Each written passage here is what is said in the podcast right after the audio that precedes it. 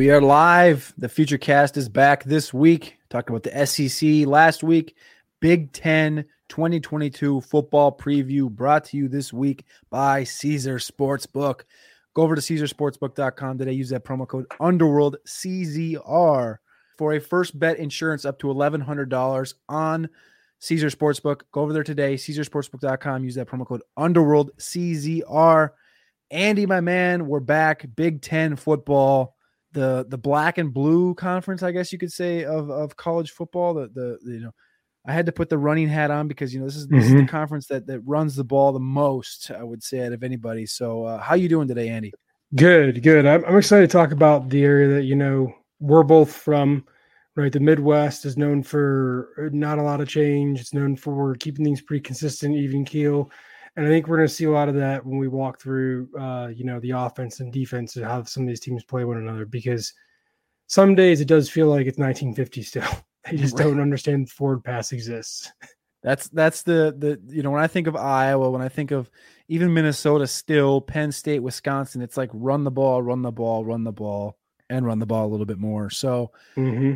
I'm going to bump it over to you, let you control this bad boy. I think we're going to start with some uh, very annoying team from Iowa, I, I believe is where you wanted to go with this one. if you're talking about the Iowa Hawkeyes, yes, you're absolutely correct. Uh, super annoying uh, being a Northwestern fan playing against Iowa. They are exceedingly frustrating. It's even more frustrating when you learn that like the visitor center there, or the visiting team's locker room is painted pink on the inside to just like psychologically screw with people, which is just such a dirty tactic that I love, but I also hate because I have to play there sometimes. That's that's the one thing that that uh, you always hear from people, right? Like last year, uh, they they host all these night games. They always talk about the night games at Kinnick, and they bring in teams like uh, like Penn State came over last year, and Penn State was ranked like fourth in the country, and Iowa was third, and they're like, they got to go over and stay in the pink locker room, and and it's like, like come on, man. What what are we like in? Uh, are we, are we like are we like 14 years old now? Like just paint the damn thing like a, a, a white color and be done with it. Why why why why are they got to do this? Why do they gotta do this to teams? I think I think it's like really funny. It's like the only it's like one of the rare home field advantages that they have. That and the wave, right? That's more recent, you know, which you can't really cheer against because that means you're supporting something that's terrible in life. But yeah. at any rate, let's jump into this win total here. Iowa, the win total is set at seven and a half. Over is plus 110, under is minus 140. Cody, let me kick it over to you. Kirk Ferentz, good season last year from the Iowa Iowa Hawkeyes, right? They make it to the Big Ten championship. Where do you see them falling short as you look at the schedule here? I mean, seven and a half for Iowa, you know, like you talked about us being from the Midwest, seems like a low number low, low number uh, for Kirk Ferentz and the Iowa Hawkeyes. They've only been under this number once uh, since 2014 12, 8, 8, 9, 10, 10, 6. And then the sixth, the season that they got six, they went six and two, and that was the COVID year. So it, it's very rare that Kirk Ferentz isn't in the top 25 at some point in the AP rankings. It's very rare that he doesn't win eight games. You look at the schedule, they start out South Dakota State, Iowa State, Nevada, Rutgers. Nevada obviously lost a bunch of guys. Uh, Carson Strong, Romeo Doubs, Cole Turner. Iowa State lost Breece Hall. Iowa State's going to have a solid team, but they also lost Purdy. South Dakota State, the FCS uh, defending semifinalists, and then Rutgers, kind of the, the laughing stock of the Big Ten. It's hard for me not to see them start the season out four and zero. Oh. Now it does get it does get tough going down the stretch, but they do have Michigan at home, Wisconsin at home, Nebraska, who's who's in the in the same win total range, seven eight as Iowa at home. The tough games, I guess, on the road is Ohio is Ohio State, but they are coming off a bye for that. Uh, uh, I'm smashing the over here with Iowa, and like I said before, I'm not a big Iowa guy at all. I, I actually hate Iowa. I grew up grew up in Minnesota, hating Iowa uh, with my whole heart. Uh, they still got Nico Ragaini at wide receiver. They bring back Spencer Petras. Uh, they they lost uh, Tyler Goodson at running back, but uh, from an overall team standpoint, I think Iowa's just going to kind of reboot, reload. Uh, Gavin Williams is the returning running back, 65 carries, 305 on the ground last year. I think they're just going to pick up kind of where they left off. Um, and and you know, where do you think Iowa finishes? This seven and a half number for me at plus 110 feels like a hammer. Is this a trap? I think it's only a trap if you trust that Nebraska is going to be like far and improved, far and improved from they were last year. Right? I think they they had a um, point differential between opponent points and their points scored as like zero last year. Like it evened out completely to zero. Um, and a number of games were only decided by like one score or less. So let's just say, for sake, like Nebraska is going to be something that they're going to lose to this year, right? You, you look at it, you look at their schedule. They have no back-to-back away games, which is huge, right? You go bye and then you play Ohio State, which they could. They've been known to play spoiler maker for them too. I think even if you lose, right? So let's say you win against Illinois, you lose against Ohio State, you lose against Michigan, you lose against Wisconsin, you lose against Nebraska, even the only other loss you could have on the schedule would have to be a loss against Purdue because yeah. in a look ahead spot you got you got Wisconsin coming to town the next week. So with Purdue beating them last year, um, and Purdue coming off a bye actually for this to be this road game, I I still don't think they're bad enough to where they're going to lose to Minnesota. And in fact, I think they beat Minnesota on the road in Week 12. So for me, I, I think I take the over there too. I think it's a pretty the safe bet the Minnesota game, you know, I, I I tend to chalk up to Iowa every year. It is the battle of the pig, um, and it's in Minnesota. They they won by five last year. I'm not gonna like worry about that one being the game that really tilts this. It's more so, you know, what does Braylon Allen do? Does he come to come to Iowa, run ship on on Iowa? Ohio State probably beats them. Michigan, do they return to form last year? That's three L's right there if you really want to write it up that way. And then the question really becomes do they lose two more to somebody else? And I don't think they do. Iowa, Iowa State's going to be strong, but again, it's Iowa State at home. It's always the biggest rivalry game of the year. They have that's the problem is they have a lot of these rivalry games. Iowa State, Minnesota. That's it's it just it's the nature of the beast in college football, right? But the problem right. is, is Iowa's always going to be a strong team. The big question mark this year, they have four sophomores playing the offensive line from left tackle to right guard, and then the right tackle, Jack Plumb is a senior.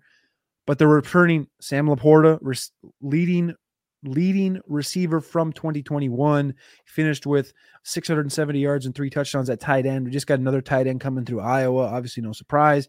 Keagan Johnson, Nico Ragaini, their next two guys, both returning, quarterbacks returning. The running back field's a little bit easier to kind of turn and burn some talents back there. So they got their receivers, they got their quarterback, they got a, lo- a young offensive line. I think they're going to be just fine. Kirk Ferentz is, is still to this day one of the most underrated coaches in college football, as much as that pains me to say.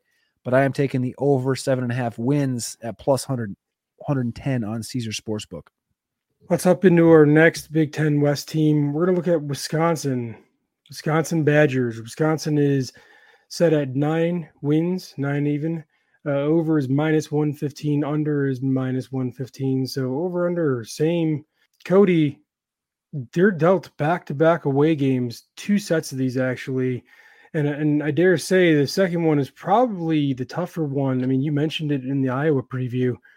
Um, you alluded to this this Iowa game, Wisconsin game, going to be uh, you know a tough one for Wisconsin to pull out in order to capture the Big Ten West again. Which way are you leaning? I don't love nine. Nine's a big number. They start the season out pretty easy. Washington State, New Mexico State, um, Illinois State, like just a bunch of these these lower end teams. Washington State, we obviously know could put up points at one time. Now Leach is gone. Start out 3 0, then you have to go to Ohio State. That's going to be the battle of the backs. Obviously, TreVeyon Henderson versus Braylon Allen. But the problem is, Ohio State has more talent all across the entire field. Chalked it up as an L. And then, you know, as much as I as, as Illinois has been growing, as much as Northwestern is kind of like up and down year after year, I think those are two wins. Michigan State, I think they're gonna they're gonna be not quite on the level they were last year. That's kind of a team that has one big season, regresses for a couple years, and comes back. I think they're to fly through there, but then when they hit that hit that bye week, you come back down to that Maryland, Iowa, Nebraska, Minnesota range, and that's when you start having these uh, closer uh, games where, like the Minnesota game, even again in Wisconsin, Battle of the Axe, Iowa, at Iowa. Those are tough games. You're talking about nine wins on the money. That's giving you three wins to lose. If you put three up on the board right now, what it's Ohio State, mm-hmm. Iowa. Is there one more? If there's um, one more that you're pretty confident in, I'm staying away from this number because three losses makes us push, and I'd rather keep my money in my pocket than bet on a push or a, or a or a magic win from Wisconsin because I don't think this team overall has what it takes to win 10 games. See, and, that, and that's where I, I, lean like more towards the over in this one, only because, like you said, you try to think of three losses on the, on the schedule here, right? So, Ohio State, that we both agree that's probably a loss. Um, their first back to back, right? They're more likely to use lose Michigan State than they are to Northwestern, probably, which is fine. So it's the second one, let's say. And then Iowa, Nebraska, let's say they split that one of those two, they lose. So that's three. I can't see Wisconsin losing at home against Purdue, at home against Maryland, or at home against Minnesota, assuming they're from weeks one through five, they're undefeated at home. So I think in total here, they're undefeated, they go undefeated at home, maybe three losses on the road. That's a push at the very least. And I can easily see them, you know, shutting down Michigan State right after it, it, they sent Kenneth Walker off to the NFL, right? Their was it their their pass defense was terrible. Not that Wisconsin to throw the ball a lot, but like they've been known to put up points and are able to scheme themselves into certain ways when they're playing those abysmal defenses. So I lean over. You're on the under. Wisconsin nine wins. Paul right? Chryst over the last few seasons nine and four, four and three in the COVID year, ten and four, eight and five. Uh, in his first few years, 10 and 3, 11 and 3, 13 and 1. So the last few years, he has tanked a little bit. Wisconsin had the number 11, number 11 recruiting class in the Big Ten, which is very low for them. Uh, that's below Nebraska, Purdue, Rutgers, Maryland. That's that's normally when they're up in that range, that five six range with Michigan State, Iowa. So not a great recruiting year for Wisconsin, but they do return Braylon Allen, the beast, 240, 250 pound running back, Graham Mertz, a quarterback, and of course they're just going to continue to have a, a dominant offensive line. But you're taking the over at nine, you said. I'm taking the over at nine. Yeah, I think they have a bounce back year. I think Braylon Allen is going to be really, really good. He's going to shoot up his draft stock. I think they end up coming back and being the the Big Ten West team to beat. You know, out of the group here again, kind of receiving that spot. Put me down for under. I'm staying okay. away from this one. Put me down for under. I'm taking a, a loss at Ohio State, a loss at Iowa, a loss at Nebraska for three. That's the push, and then I still think there's a few on the board that they could could lose. So I'm gonna go under, but I think nine is a good number. Let's hop over to the team that you're closest to from the Big Ten, the Minnesota Golden Gophers. The win total set at seven, over is minus 105, under is minus 125. PJ Fleck rowing that motherfucking boat, boy. Here with zero five stars. That's okay though, because we got two four stars and 16 three stars in this year's recruiting class. We got three star, three, six three stars to the transfer portal. Cody, I'm looking here. Only one set of back-to-back away games against Illinois and Penn State. Um, home cooking aside, why are you taking the over? I can't take the over. I can't take it. I got to go under here. Wow. Nine and four last year. I love Minnesota. Chris Autman-Bell returns. Obviously, Tanner Morgan returns for his 37th year at the helm, quarterback. Zack Annexstad is long, long left and gone, and Tanner Morgan's still there. He should have came out six years ago in the draft. And but anyway, New Mexico State, Colorado, Colorado, Colorado could catch them early. They tend to come out flat on some of these games that are non non divisional. I could see them taking an L against Colorado, Michigan State, and Michigan State's a tough game. At Penn State's a tough game. Iowa and Wisconsin, we've already talked about both of those teams and we talked about both those teams beating Minnesota. You're talking about the battle for the pig and the battle for the axe back to back weeks. You have Iowa at home. You're going to get beat down by that team. And then you get to travel to Wisconsin, take another L. That's five L's right there. That's seven and five for the Minnesota Golden Gophers. And they always tend to have that one game during the year against Nebraska, Illinois, Northwestern that they just completely tank and they don't show up and they get dropped by 30. And I'm going to see it again. Six and six for the Minnesota Gophers. Chris Autman-Bell draft stock falls. Tanner Morgan doesn't finish the season yet again. You know, I, I can't really argue too much against it, right? I'm looking at their schedule right now too, and like you said, you lose you lose a couple of games you can kind of pencil in, right? The Wisconsin, the Iowa, um, and then Penn State, probably Michigan State, maybe, and then you, now you're like, okay, where do I find two more here? And I think, let's say you you beat Purdue, right? Illinois coming off a bye against Illinois at the first of back to back against Penn State the next week. I mean, Illinois could bite you, right? That's some on the road there. Or it's even Northwestern, right? So you have Nebraska, then you have Northwestern sandwich between Nebraska and Iowa in week 12. to me, that could be another spot where they jump up and bite them because they're looking ahead to Iowa, right? They could be, like you said, um, you know, at that point, they'd be what? They'd be two losses away, three losses away. So the seven number, I don't like the seven number. That's the thing is like, again, like the Wisconsin one, I think Wisconsin's number at nine is a great number by the books. I think Minnesota's number at seven is a great number by the books. If it was six and a half, I'd probably go over. If Wisconsin was eight and a half, I'd probably go over. Minnesota, seven wins. I'm staying away from it, but I will take the under because I think Colorado, who they beat 30 to 0 last year, they're going to come home. Colorado is still Colorado. Michigan State, Penn State, Iowa, Wisconsin. That's five on my hand right now. If they do win one of those, that's still four. That puts them at eight and four. And like I said before, they always slip up against one of these teams they should dog walk. Illinois, Northwestern, Nebraska. They should beat them all. But again, we talked about Nebraska. We'll talk about them a little bit later. They they're gonna have a good team this year if they can just keep everything together with Scott Frost. Minnesota has the worst recruiting class in the class of 2022. No surprise. They're, I mean, they fell all the way to the bottom of the Big Ten in the in the 2022 recruiting rankings, which is not great, Bob. Not what PJ Fleck went to Minnesota to do was finish dead last in the recruiting rankings. It was supposed to be keep everyone from Minnesota in town. They did. They kept Bixby in from Eden Prairie. He's a four star prospect, but outside of that, they didn't bring anybody else in that was that was really on that next level. Last year they were eighth in the recruiting rankings in the Big Ten, and and they just have fallen off year after year since the uh, the entrance of PJ Fleck. I guess you could say ninth, eighth, down to 14. Not a good look for PJ Fleck. Hopefully he doesn't dip out.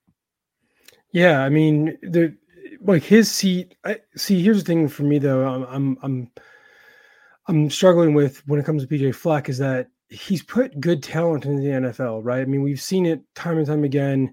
Maybe Tyler Johnson doesn't hit, but like we thought coming out, he was going to be a great prospect. And I think he had one year with Fleck, maybe, or maybe it was Fleck's first year there. Um, and then you know we had Rashod Bateman come out too, and this year we're going to see Mo- Mohamed Ibrahim come out again after hurting himself hopefully. last year. Yeah, hopefully. And so I, I think I agree with you. I think I'm going to take the under here as well. There's just too many red flags here, and PJ Fleck's seat has got to feel hot, right? At this point, it's like, dude, you you've lost some games that are head scratchers, right? I mean, they fucking lost to who Bowling Green State last year and Bowling yeah. Green is terrible. So you lost some head scratching games. You got a, a, a, rich tradition of winning, right? Winning culture of Minnesota, right? Their history, all the national championships that they claim, and all that. So, yeah, I'm, I'm with you. I'm on the under here with Minnesota. I do see a world where they can start out the season five and zero, oh, go into Illinois, win six and zero, oh, go into Penn State. I don't think they can beat Penn State and, like I can see a world where they can start out six and zero, oh, but that back half of that schedule, you know, as as much as some people might say, well, it's Rutgers, Illinois, it's Northwestern, it's Nebraska. You know how hard Northwestern plays uh, against Minnesota. You know how hard Illinois yeah. plays against Minnesota. Iowa, Wisconsin is a whole other thing. They tend to start the seasons pretty hot. It's about keeping that flow through the whole year. This is the make or break year for PJ Fleck. I'm going undertaking that six and six. But again, if PJ gets these guys going, the recruiting classes haven't been terrible the years past. It's not like the 2022 recruiting class is really going to matter for this year. But if they can get hot, get through Illinois, get through Penn State, get through Rutgers, now you're talking about a team that's 8 0 going into Nebraska. That's where that's where PJ Fleck, you know, fights the headwind and and and and gets that extension in Minnesota and stays there for five more years. Or he just, you know, what you need. Put puts a hole in the boat, takes the job at uh, you know, Cincinnati or some bullshit. Row the boat. Row, row, row that boat under. Next team up on our list here is Purdue, which is happens to be my my second favorite Big Ten team. Uh, not because it's full of engineers there, and I'm an engineer myself, but because they they were fucking so much fun to watch last year. You every time they came across a team that was in the top five, it was like, hey, how about we just fuck up your schedule, and also we're only going to go seven and five, or you know, eight and four. We're going to be just good enough to beat those teams, lose, you know, on the road against Illinois by 600 points. And so Purdue is always that really fun team for me. I, I just feel like I had to say that, but their win total is set at seven wins here. The over is plus 100. The under is minus 130. Schedule starts off with a hot one, week one. Do you think they get the win week one against Penn State at home? I wanted to ask you the same question because it's rare that we get the week zero conference schedule, right? So Nebraska and Northwestern play that week zero game. It's very rare that in the first three weeks, week one, two, three, that we're going to get a divisional game. And we do get another one this year Purdue and Penn State. Very, very interesting game before they get to Sycamore, Syracuse, and so on. I think that's a, a game where they can beat Penn State. I think they can take advantage of Penn State's, you know, lack there of overall talent. I think Purdue with Jeff Brohm, uh, they've built a culture that is built for these situations. They're looking all off season. They came off a nine and four year after four and eight, six and seven. I mean, look since Jeff since Jeff Brohm has been there, seven and six, six and seven, four and eight, two and four in the COVID year, and they jump all the way back up to a nine and four season last year. They win the Music City Bowl. They're holding, they're just continuing that feel. They're like, all right, dude, this is the year. We're gonna take the next step. We're gonna get double digit wins. And they know Penn State's on the schedule. Penn State's really just like, hey, you know, it's Purdue. Purdue sucks. And Purdue's like, hey, man, this is Penn State. This is how we start the season off strong. You beat Penn State and you get on a hot streak here against the Sycamore, Syracuse, uh, the Owls, Minnesota, Maryland. Like you can get hot. You can get eh, for Purdue. You run all the way to Wisconsin, and then it's like, okay, now we slow up a little bit. But I'm taking Purdue over at plus 110 or plus 100. The, the money moved from minus 110 to plus 100 over the last few weeks. Over under seven wins. Give me it. I'll take Penn State with the win. I think they go on a hot streak to start the season out. I think they start out seven and zero. They get your seven before they even touch Wisconsin, uh, and then it's Wisconsin, Iowa. W- where are you going with Purdue here? You said you, you said they're your second favorite team other than Northwestern. Are they going to yeah. smoke right through uh, and, and, get to Wisconsin, get to Northwestern before they lose? No, so I, I think they lose definitely before they get to Northwestern. But I'm going to take the over as well. Um, as, as I look at their schedule a little bit more, like Penn State, I, I have a feeling James Franklin being on the hot seat this year, hotter seat this year, right? He had the opportunity to leave and go to one of the other coaching gigs and didn't. I think it's going to really come in and affect him this year when it comes to making sure the team is dialed in against this first game against Purdue. Well, he's going to come in and be like, listen, this team beat up on teams that are rated in the top five. We're trying to be rated, you know, earlier on. We're trying to make a name for ourselves here. Let's go in and get the W. I think they beat Purdue pretty handedly. But like you said, wins against Indiana State, win against Syracuse is two, Florida Atlantic three. Your back to backs are only against Minnesota and Maryland, which is not terrible at all. I mean, you come out of there with let's say split the difference there. So that's only one loss then. Now you're talking four wins already and only two losses. You can see them beating Nebraska. Um, Indiana last game of the year, that's a win. That's two more wins. Now you're talking six and then at either Illinois or Northwestern gives you the push, and then a knockoff against Nebraska, Wisconsin, or Iowa is all you're all you're kind of hoping for here. So yeah, I'm with you. Give me the over. I think Jeff Brohm's got this program heading in the right direction, recruiting wise, and then putting talent in the NFL. I mean, how much of a beast is George Karlaftis going to be this year? He's he was he was my favorite defensive edge player um, coming into the draft. David Bell, David Bell, George Karlaftis and they got Milton Wright coming around the corner to play receiver this year. I got a question for you though: Auburn or Purdue in this next year's Outback Bowl? Purdue. Okay, so here's the here's the dichotomy. Last week you said Auburn would beat Penn State. This week you said Penn State would beat Purdue, but now you think Purdue's going to beat Auburn. Yeah, circle. It all kind of depends. It all it all depends on who who's coaching which team. Yeah, like I like I think I think Auburn beats. I think Auburn beats Penn State. You're right. I think Penn State beats Purdue, and I think Purdue could could beat Auburn by the end of the season. Right. So the timing's a little different too. But I like the question because it's like, yeah, transitive property. It's like, oh, okay, it's the, all these teams would beat one another. You're right. The problem is like if you play. So I think like if Purdue plays Auburn week one, I think Auburn dog walks Purdue. Like I think that makes I think, sense. That makes sense. and uh, like Penn State playing Purdue week one is great because Penn State doesn't have anybody they're playing.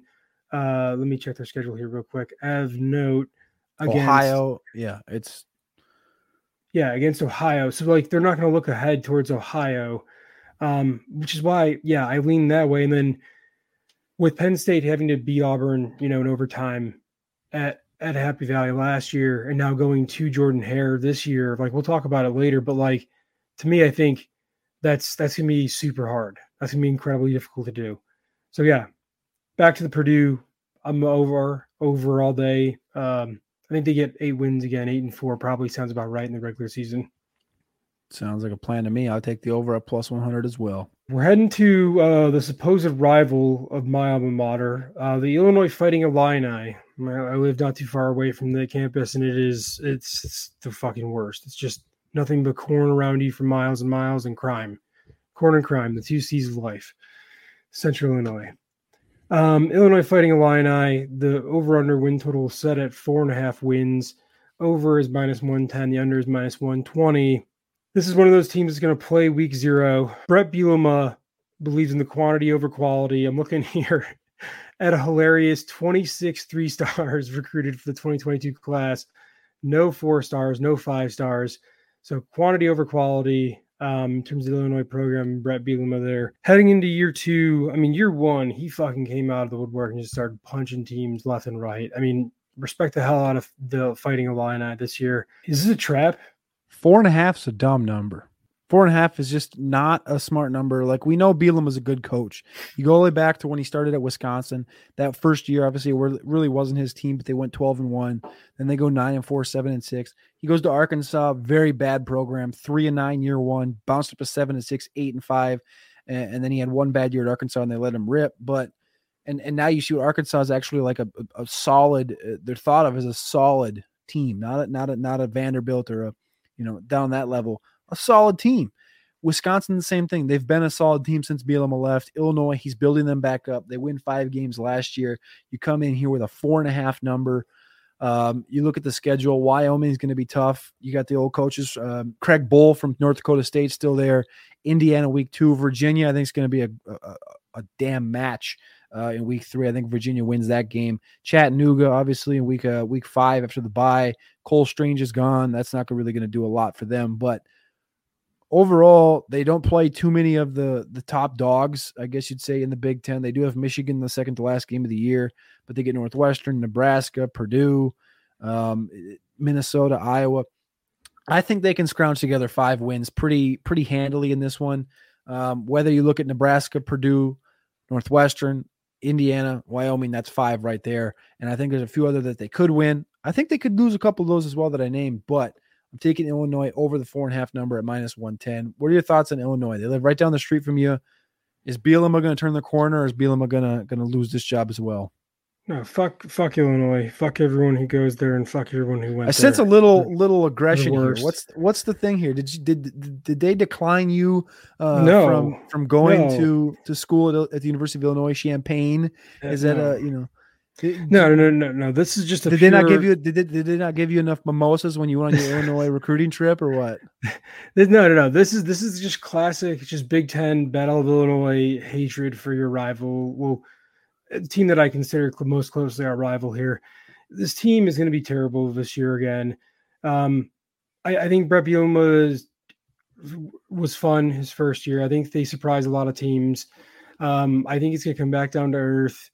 It again, it's just you could totally see them losing against Chattanooga in week four, right? You could totally see them losing against fucking Indiana in week one or something goofy like that, right? But then you could also see them beating Wisconsin in week five. And for a team that lives and dies by those shock wins, I think it's more risk averse to take the under here than it is take the over because four wins, like you said, you can pretty much count those. Just the fifth one is going to be pulling teeth, right? to put yourself in a mental pretzel and figure out exactly where it's going to come from. So that's why I lean the under there.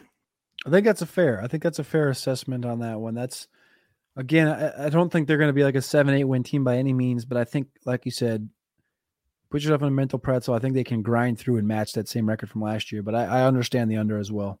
To another team that I really don't like. I don't know why. Like, there's just some. You just got a lot of hate. You got a lot of hate. You got you got to let it out.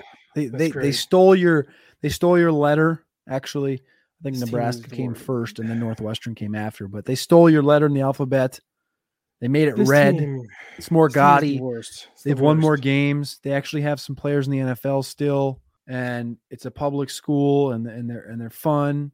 school. There's nothing else to do in Nebraska except to go to college at Nebraska. It's a fact. That or farm. So get on board with one of those two things. You'll be set for life, kids. No, but like Nebraska here. Okay, let's talk about Nebraska. So Scott Frost coming into his what fifth season, sixth season. It feels like he's been there for a long ass time. I haven't seen it. Nebraska fans haven't seen it.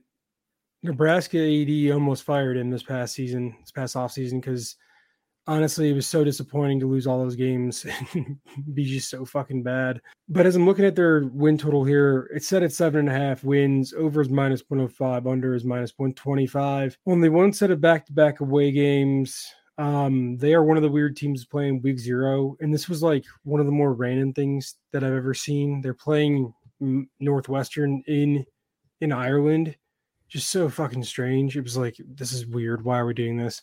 I don't know. With all the transfers coming in here, Cody, do they have enough to to get over seven and a half? That's the big question, right? They had the number seven overall transfer class in 2022, just a half point behind Alabama at six, Texas at at five. And you look at the class and where they got all these guys from. You're talking about Casey Thompson coming in from from the University of Texas. You're talking mm-hmm. about uh, uh, just a, a, bevy of guys coming from the SEC. They lose a couple guys to Oregon. They get a, a, defensive lineman from Texas Tech. Edge rusher goes to, to Vandy. Like these things just in and out, in and out, in and out. So everyone they did bring in, they still lost guys. They lost receivers to Washington. They lost D linemen to Oregon. They bring a D lineman in from Bama. Uh, they bring a, a, receiver in from Texas. That's the thing is they bring in Marcus Washington to play with Casey Thompson, but like we talked about with our good friend Alex Dunlap, he's not really not really interested, right? Then they bring over mm-hmm. a grad transfer in Kane Williams from Alabama. So they bring a couple Alabama defenders over. They bring a couple Texas Longhorn o- offensive players over, but we obviously know Texas hasn't been back since Vince Young played. Uh, so, what does it really matter? What does the number seven transfer class really mean? It's not on the USC Ole Miss LSU level.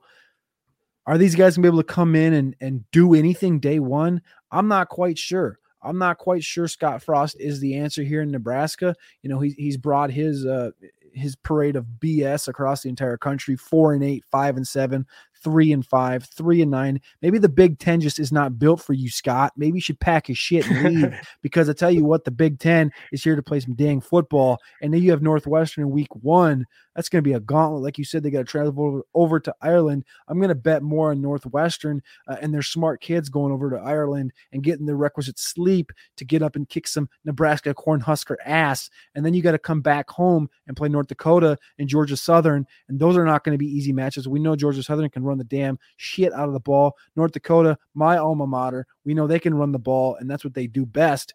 Then you got Oklahoma. Good luck, Scott Frost. You're starting out 0 and 4, and you haven't even hardly touched Big Ten play.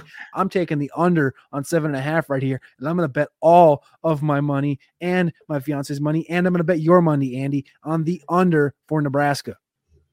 That was beautiful. That was beautiful. I, I'm I'm with you. I agree 100. percent I agree with everything you said. Scott Frost, Mark Whipple. I think they're going to do just enough here to scare some teams, but I think you can't fix poor coaching. It's fucking it's, it's him. It's him. He's he's he's made terrible adjustments on special teams, made terrible adjustments on defense for them. Uh, I've got more faith in Brent Venables leading Oklahoma his first year than I do Scott Frost. I don't think they beat Oklahoma this year. I, I think they lose against Michigan. They lose against Iowa shit, they're back to back against Rutgers and Purdue. I mean, you can you could see them looking ahead to Purdue the following week and then tripping up against Rutgers, right? Although I like Casey Thompson a lot more than Adrian Martinez, and Adrian Martinez is just kind of a I don't know, just a, a bumbling clown right now. Um, Why? Can you answer this question for me? Why is this number seven and a half? What have they done to make this number seven and a half other than lose games by seven points? Right? You're going to put the number at seven and a half. They lost a bunch of games last year by seven. They is is, uh, is the casinos and, and the sports books making this number seven and a half because they kept the games close in 2021? Is that really what we're doing right here? Like they dog walk Fordham, they dog walk Buffalo, and they smoke Northwestern in a game. And those are the three wins last year. And outside of that, they kept everything within a touchdown to 10 points is that really what we're betting on well they lost you know this is the this is the the los angeles chargers method here it's like yeah well the, the los angeles chargers corollary where it's like well you know they had 10 seven point games so right. next year we're going to predict them to be good well newsflash you still got to win the damn game Agreed.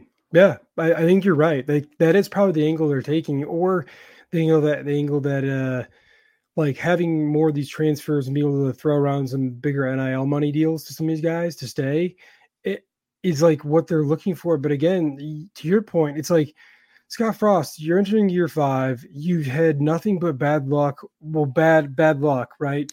At Nebraska, I, I can't help but feel like this is more of the same. This this to me feels like the number when eventually when we get to our Texas videos and our USC videos, coaches that are at places where we think the number is hyped up because the fan base is fucking energized and jazzed and ready to roll, right? Like you ask any Nebraska Cornhusker fan, and they're like, "Yeah, we're going over," and you're like, "Okay, cool," but like again, where are the wins? Where are the losses at? I mean, you count all the losses they're gonna have. I mean, shit, Illinois is not an easy one this year at home. Uh, yeah, I, I'm with you. I, I think I take the under here too.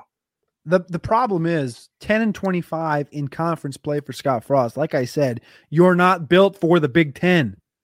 Bo Pelini never, never, and I repeat, never, never won less than nine games at Nebraska as much as people want to say Bo Pelini never won a national championship, da, da, da, nine and four, 10 and four, nine and four, 10 and four, nine and four, 10 and four every goddamn year. Scott Frost, you're the polar opposite. Four and eight, five and seven, three and five, three and nine, 10 and 25 in conference play. You're not built for the Big Ten, bud. It's gonna be sick if they can if they can figure out like when they fire Scott Frost. It's gonna be cool to find out like if Nebraska can get back and recapture the glory from like the 90s and stuff because I think having like a central middle of America powerhouse that has a bunch of NIL money or a big bunch of big donors that can try and compete with these other schools. Because there's only there's only one thing they love in Nebraska, and that's Cornhusker football. Nice Cornhusker football. Yeah, exactly. And so it'd be sick, like if they could figure out a way to channel all that NIL money to recapturing part of that glory, so you start to have more parity, right, in college football. I just think it'd be kind of cool to have a team in the middle of the country just be good again right down Oklahoma, something like that. We got us a, a six foot tall, 190 pound quarterback from University of Texas. And we got his best friend, Marcus Washington, to come play football with him. And we think we're going to win 10 games and we're going to compete for the Big Ten championship. But you know what? We're done with the negativity. We're done with the negativity. We're here for the positivity because this last one, this is the last one. I'm smashing it over automatically. My Northwestern Wildcats Line is set at three and a half wins. The over is minus 140. The under is plus 110. Cody, this is a team. Because I'm here to convince you to take the over here. This is a team. Every single year, they've got a bad year in the Big Ten in the last five or six years with Pat Fitzgerald. They bounce back. They come back hard. They come back fast. And they take the Big Ten West the following season. We have precedence we have sample size on our side here, Cody. So tell me, just give me a brief synopsis as to why you're taking the over here, because the Cats are getting it done this year. I'm going to push this one right back to you because this is your team. And for the last 10 minutes, all I've heard is Illinois sucks, Nebraska sucks, and Purdue, eh, you know, is my second favorite team. You lay the you lay the wood up for me. Why is Northwestern gonna gonna bounce back and, and do the thing they always do every single year? You tell you you convince me because right now I'm telling you what I'm looking at on this board is a bunch of L's. There no, there's no way. They've got double back to back away games, which is shitty, but okay, let's take a look at their schedule here real quick. So week zero, they're gonna play against Nebraska in Ireland. That's probably gonna be a W, like you said. You pointed out why that makes a lot of sense here the other thing I'd like to point out real quick is that they're bringing back defensive coordinator for the second year now or third year, but basically they lost their longtime guy who retired, I think, last year. So he retired. He's gone. They started last year. They sucked. This year they're going to be good. Second year, we still got a lot of transfers. We got a lot of good recruits coming in. I'm I'm I'm positive about this. You know, we're not ranked two four stars coming in, 14 three stars transfer portal. We got five three stars coming in there. We got people transferring to Northwestern Who? to get that paper. As soon as we tap into the NIL money and can get our boosters to start giving out money, then we're really gonna be cooking. But I'm looking at the schedule here, and I see Nebraska and Ireland. That's a potential win in week zero. Coming off a bye, playing against Duke in week two. There's no Coach Cutcliffe there. Cutcliffe's gone. Cutcliffe was Pat Fitzgerald's fucking kryptonite for so many years. It was so annoying. It was so annoying because we we we win like three games in a row, then you go to Duke, and then fucking the Duke douchebags that are over there are just like, oh, we beat you guys at basketball, we beat you guys at football now, and it's like you're not very good because they would end up only winning four games the season two, and we go on to win like nine. it's like oh, one of our losses against Duke, which sucks. But anyway, that's gonna be a win. Southern Illinois win, Miami of Ohio win. Then you get into Big Ten play, and they've only got to knock off Illinois, Purdue, or Maryland. I, I see. I think this is an over, easy over, minus 143 and a half wins. You look at the first seven games. Nebraska, like you said, we think it's a win. Duke, you laid out a great explanation why it's a win. The next two, win win. That's four. That's already hitting the over. The problem is if they slip up. The problem is if Nebraska beats them, if the Northwestern sheep don't get their sleep, and Duke beats them week two, and they come back two and two out of this, go to Penn State, get dog walked. Wisconsin walks their dog as well, and then you end up the last part of the season with Iowa, Ohio State, Minnesota, Purdue slapping the dog, come back home, get your ass kicked by who? IOU, Illinois kicks their ass and then you end up with three wins and you just get, you just get stuck and, and you're just jammed into this corner with a three and nine football team again they they need to they need to figure out their quarterback situation. That's like that's like the one thing i mean peter Skoronski is going to end up being an nfl draft pick. He's their left tackle right now and he's like one of the highest graded left tackles in the nation i think. Like it was rashawn slater a couple years ago and now it's peter Skoronski. so he's he's really fucking good. It's just can the quarterback play and can they modernize the offense enough to throw the ball? Because they're not a they're they try to play Big Ten Stanford football where it's bend don't break defense, run the ball, run the ball, run the ball. Our quarterback is probably gonna be terrible, but that's like basically Iowa and and, and Wisconsin exactly. in a nutshell too. So can Ev- can Evan Hull take on 300 carries? He probably can. I mean, he'll though they won't give him the full workload, but they'll mix it up a little bit. But yeah, he he's he may end I mean, up getting drafted towards the end of the the draft anyway next year. Well, he's going to get drafted if, if he comes back and has another 1,000, 1,500 yard season. If they feature him, they should feature him. Obviously, look at the quarterback play last year was horrendous. All right, horrendous. 13 touchdowns, 14 picks. You go through four different guys, uh, and nobody's really the answer. That's the big question here with Northwestern. Obviously, you know you have the run game. You just talked about the left tackle. Defense is going to be sound do they have a quarterback? And that's the biggest thing why you, why they do take the next step uh, up in the Big Ten because they have had quarterbacks. You go back to the last few years of teams that that Pat Fitzgerald has had that have that have kind of uh, ascended into the, the top end and, and, made it to that that Big Ten championship. You look back at those rosters and they all had a quarterback that could make plays, that could do the thing. You look back early, early on in Pat Fitzgerald, Pat Fitzgerald's tenure, he had Trevor Siemian. That was one of the quarterbacks that, you know, he didn't do a lot, but he did enough to win games. And then you look mm-hmm. back a couple seasons ago uh, when they did make the Big Ten championship, they had complete teams. Do they have that quarterback? Can they find that quarterback? I'm not saying they're going to make it to the Big Ten championship, but I think, like you said, the, the quarterback is the, the the linchpin to this offense. Okay. So we just talked about the Big Ten West. Do you have a favorite team out of here to win the Big Ten West? To win the Big Ten West, I'm going to go ahead and pick Northwestern to win the Big Ten West this year.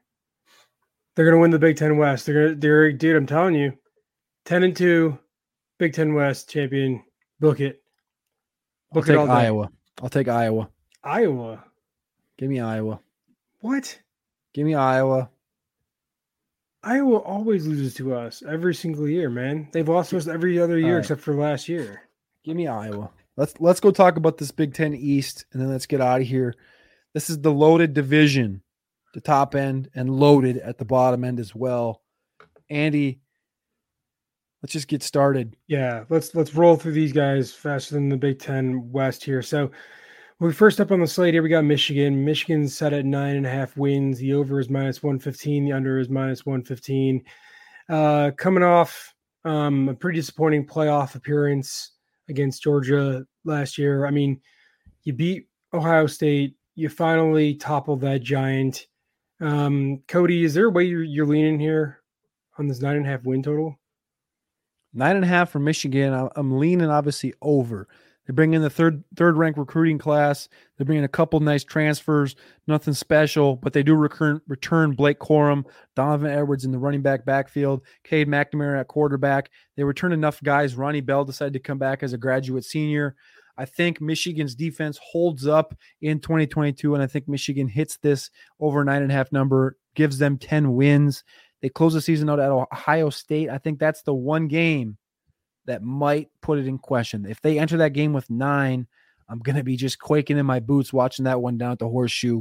But I think when you look through the entire schedule, top to bottom, there's only a few spots that seems like traps. The Iowa game at Iowa and potentially that Penn State game. Other than that, I think they walk through everybody else. And if they lose one of those two, that's still a 10 win season. I'm taking the over on Michigan. Yeah, I think this number is begging you to take the under. I think it's nine and a half. It's set at. I think it's begging you to take the under here. So I think I'm going to take it with you. Take the over with you. Um, like you said, just the returning enough production on offense that it makes enough sense to where you can wrap your mind around it and be like, okay, well, Jim Harbaugh or John Harbaugh, I forget whichever one is there, but anyway, one of them is going to help coach the defense up again, get it back to the state that it was before. I don't think it will be as good, obviously, Aidan Hutchinson being gone, but good enough still that I think they'll be able to compete with the Big Ten East. So I'm with you on the over. Let's head on over to the, the school down south, as they refer to them. Uh, if you're a Michigan fan here, Ohio State, the Ohio State Buckeyes. Win total set at 11 wins. The over is minus 140. The under is plus 110. Week one, fireworks right off the bat against Marcus Freeman's group in Notre Dame. I got to ask you, Cody, why why does it feel like the over's the play here?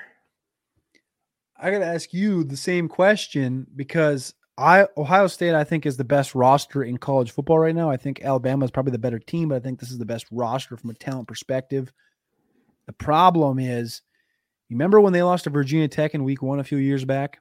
Mm-hmm this feels like a trap. This Notre Dame game feels like a trap. And the minute they lose that game, the minute our bets go sour. And I think Notre Dame is going to put a requisite team on the field.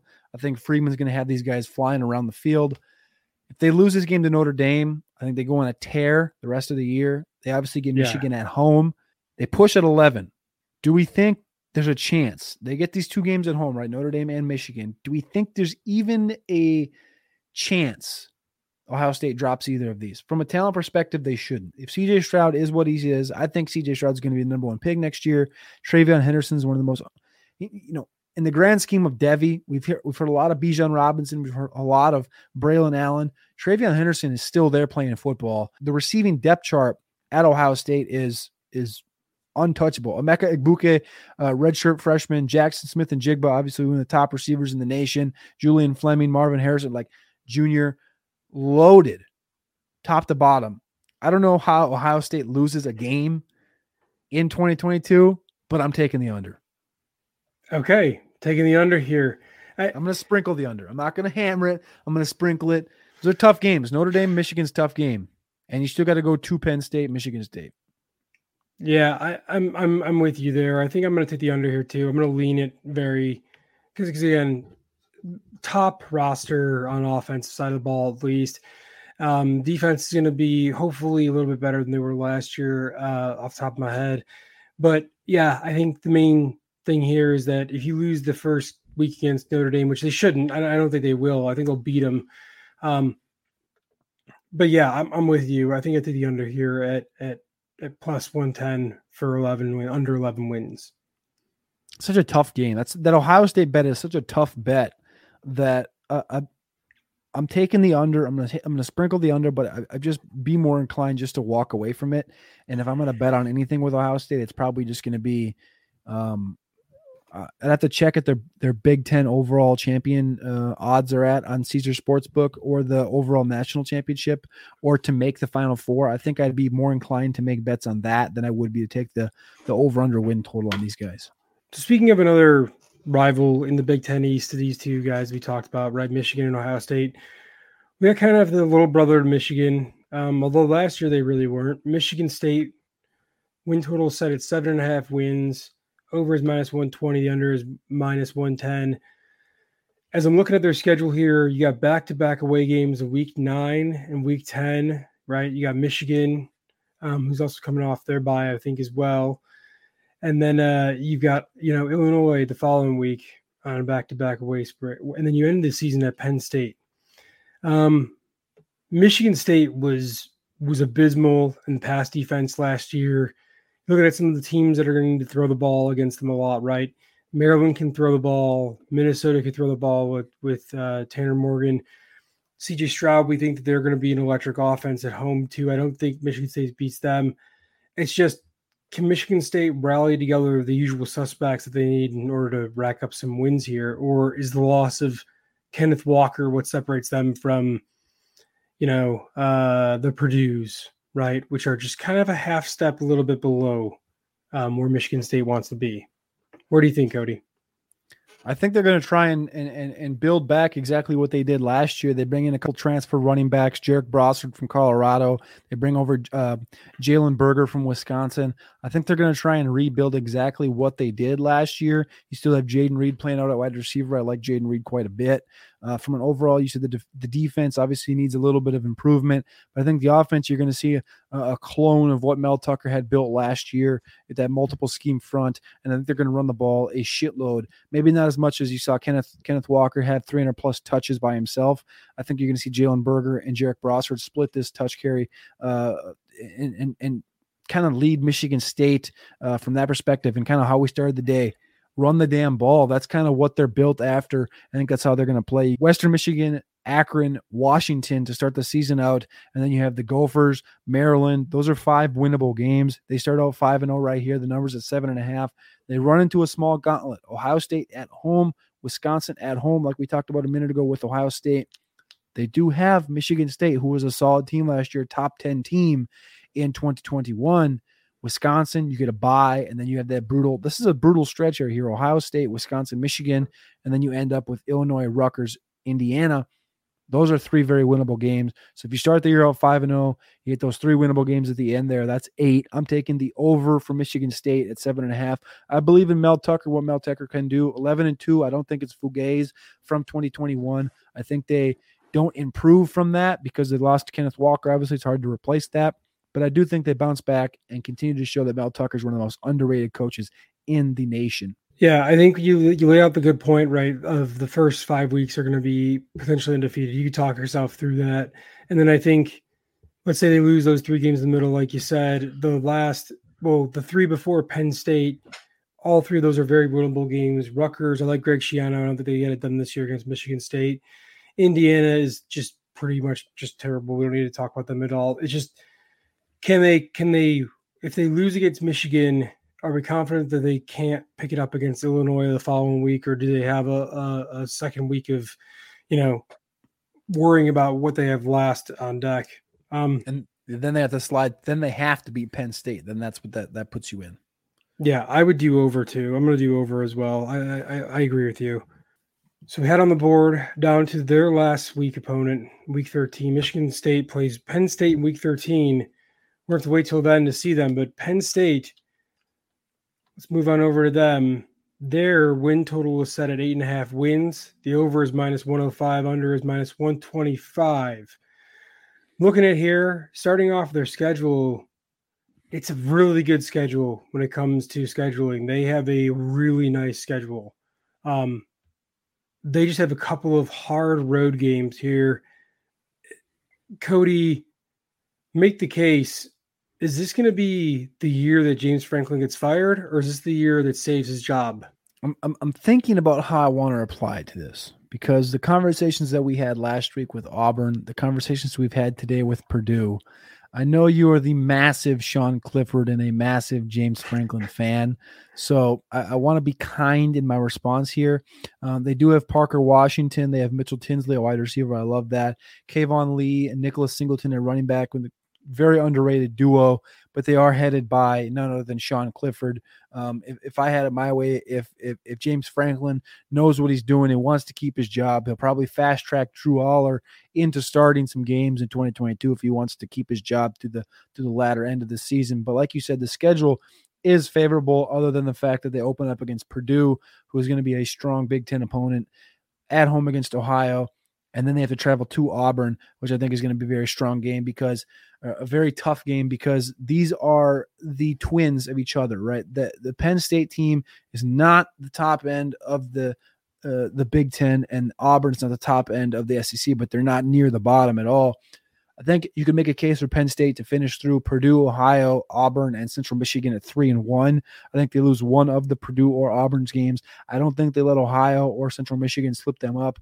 Then they go to Northwestern. Or Northwestern comes to Penn State, they dog walk them, and they come out of that bye week going into Michigan, sitting at that four and one mark. You look at the number at eight and a half. You come back down to the back end, you get Michigan, Minnesota, Ohio State, Minnesota in between Michigan and Ohio State could be one where they're overlooking from one game to the other. We talked about earlier, Minnesota can win these games. I, I just it's it's very tough for me to see Penn State go under this eight and a half number because I think the only two games that they really can write down to lose is Michigan, Ohio State, and one of the first couple. So I'm going to take Penn State over eight and a half. James Franklin keeps his job. Sean Clifford is benched or injured by week four. Drew Allar starts against Michigan in week six. And the Penn State Nittany Lions are led by Drew Allar, Keyvone Lee, and Nicholas Singleton into Michigan, Minnesota, Ohio State, and they finished nine and three in the Big Ten. The only one you got to make a case for, right? So if you're going to say they lose against Michigan, because we think maybe Michigan's going to have a, kind of a bounce back season, we think Ohio State's going to be a win two for for Ohio State there, week nine then you're really just trying to make the case like, okay, how likely is it they lose against Purdue in week one, Auburn in week three, or Michigan State week week 13? Because the rest of their schedule is are all winnable games, and we think they can basically run train to the middle of their schedule. So I'm with you there. I think I take the over there too as well.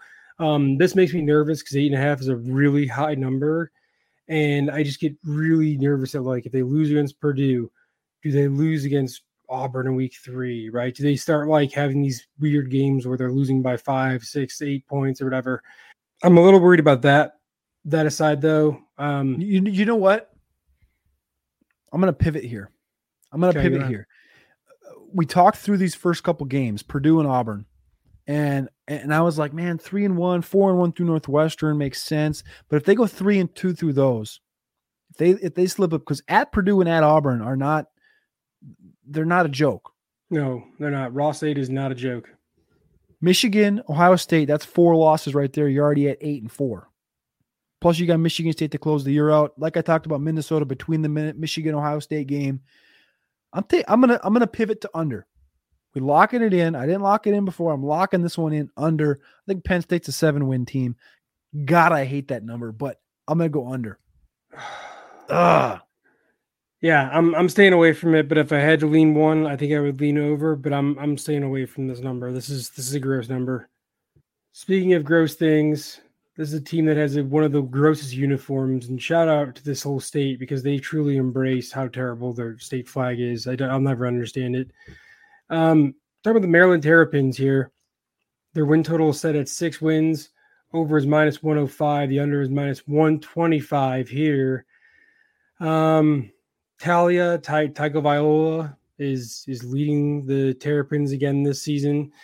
Um, man, Cody, I, I just really can't. I really just think I should hammer the under here. I don't. I don't really have a lot of faith in Maryland as a whole as a program. I don't have a lot of faith in them winning tough games or close games. Um, I don't know. Is there even a case be made to take the over here? I hate it. I hate this number. I wish it was at four so I could go over. SMU's not going to be an easy game. I think you got the two early games against Buffalo. You win those two games. SMU, Michigan, Michigan State, Purdue, L, L, L, Indiana, Northwestern, Wisconsin, Penn State, Ohio State, L, L, L. Those are three uh, games that you, are just not going to win. So I, I think Maryland's going to come in here at the four or five win mark. I love the talent that they have around there. Dontay Demus, Rakim Jarrett, Taulia, right-handed version of Tua, uh, a little more athletic. I, I, don't hate him at all, but I don't think he's been much in the NFL. But Rakim Jarrett, Dontay Demus, I sure wish there was a a, a very, uh, I wish there was a better quarterback there to get them the ball. I just again Maryland's uh, overall team build, Maryland in general, everything that university brings to the table is a zero. Uh, ever since like the 2002 days when they played Duke in basketball uh, and they talk smack to JJ Redick. That that's like about the only thing you can think positively from the University of Maryland. So let's smash that under. Let's cash some checks and let's win some money. Another school that's been kind of marred by incompetence and pretty terrible coaching so far. The birthplace of college football, um, you think for having birthplace college football, it would be a better football team. But Greg Schiano is hoping to kind of pull that pull that together now. Rutgers is set at four wins. Uh, over is minus 105, the under is minus 125 here.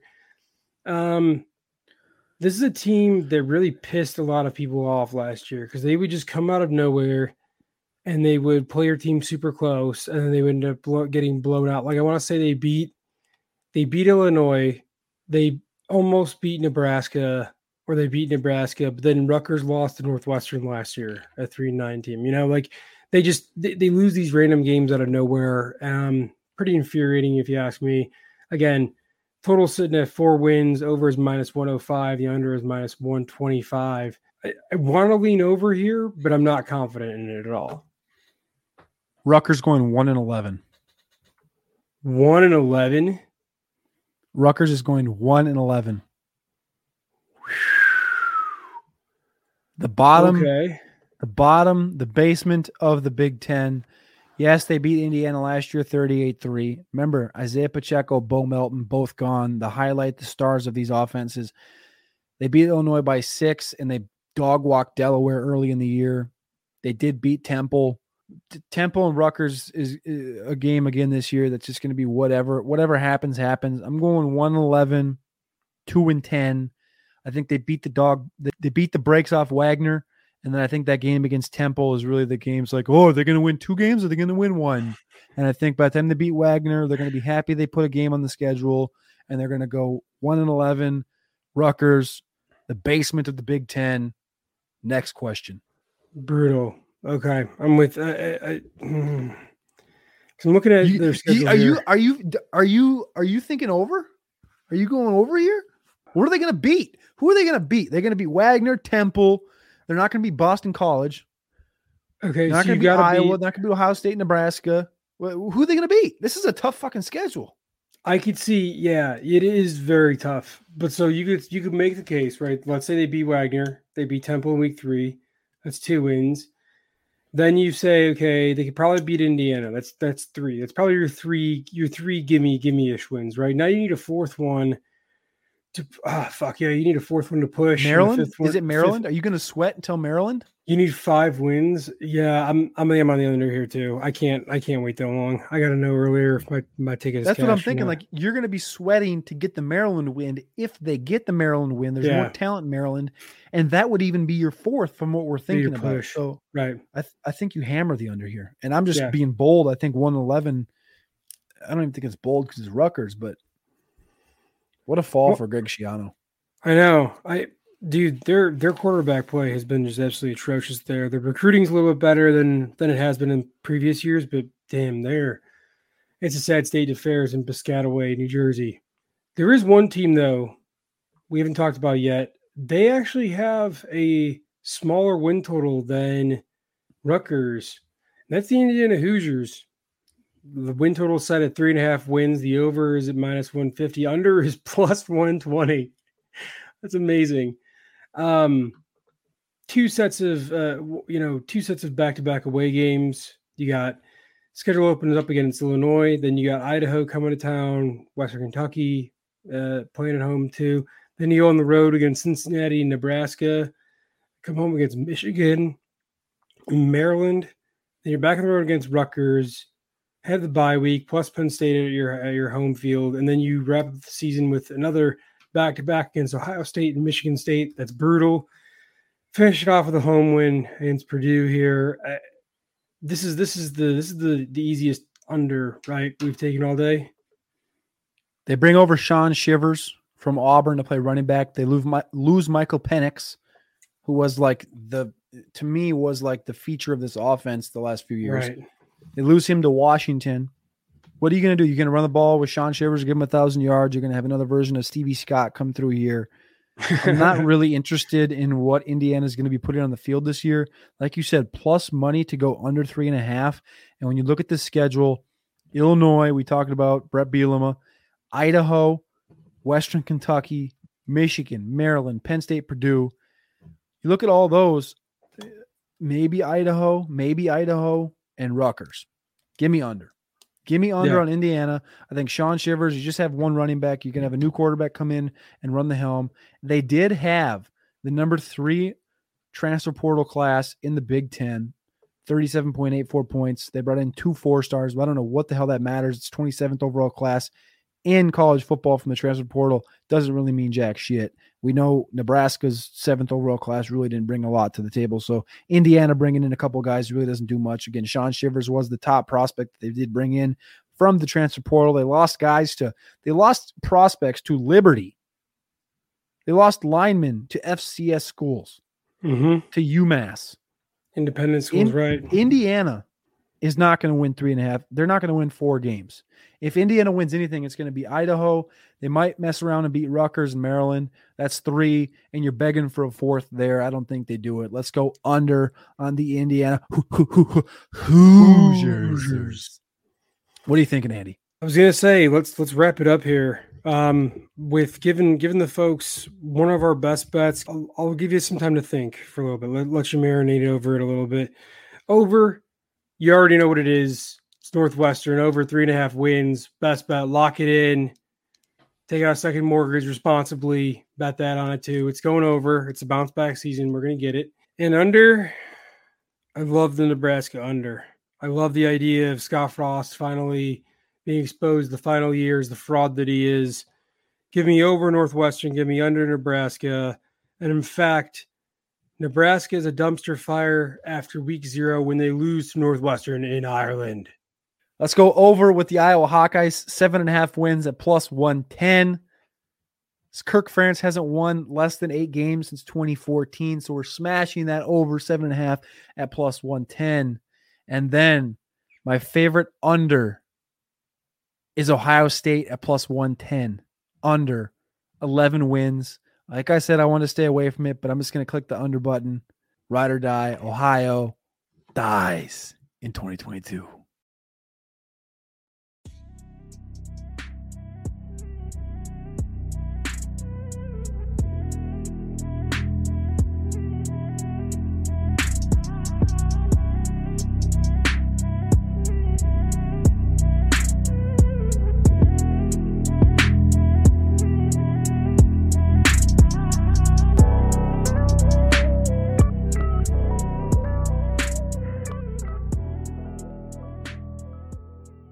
Maybe the Big Ten just is not built for you, Scott. Maybe you should pack your shit and leave because I tell you what, the Big Ten is here to play some dang football. And then you have Northwestern in week one. That's going to be a gauntlet. Like you said, they got to travel over, to Ireland. I'm going to bet more on Northwestern uh, and their smart kids going over to Ireland and getting the requisite sleep to get up and kick some Nebraska Cornhusker ass. And then you got to come back home and play North Dakota and Georgia Southern. And those are not going to be easy matches. We know Georgia Southern can run the damn shit out of the ball. North Dakota, my alma mater, we know they can run the ball, and that's what they do best.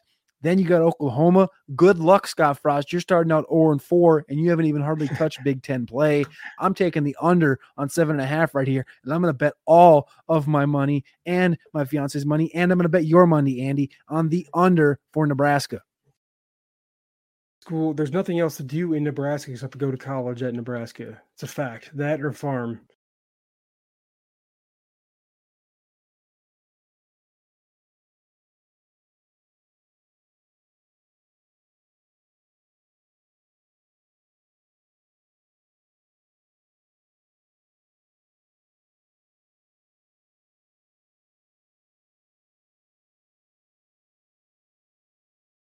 Nice Cornhusker football.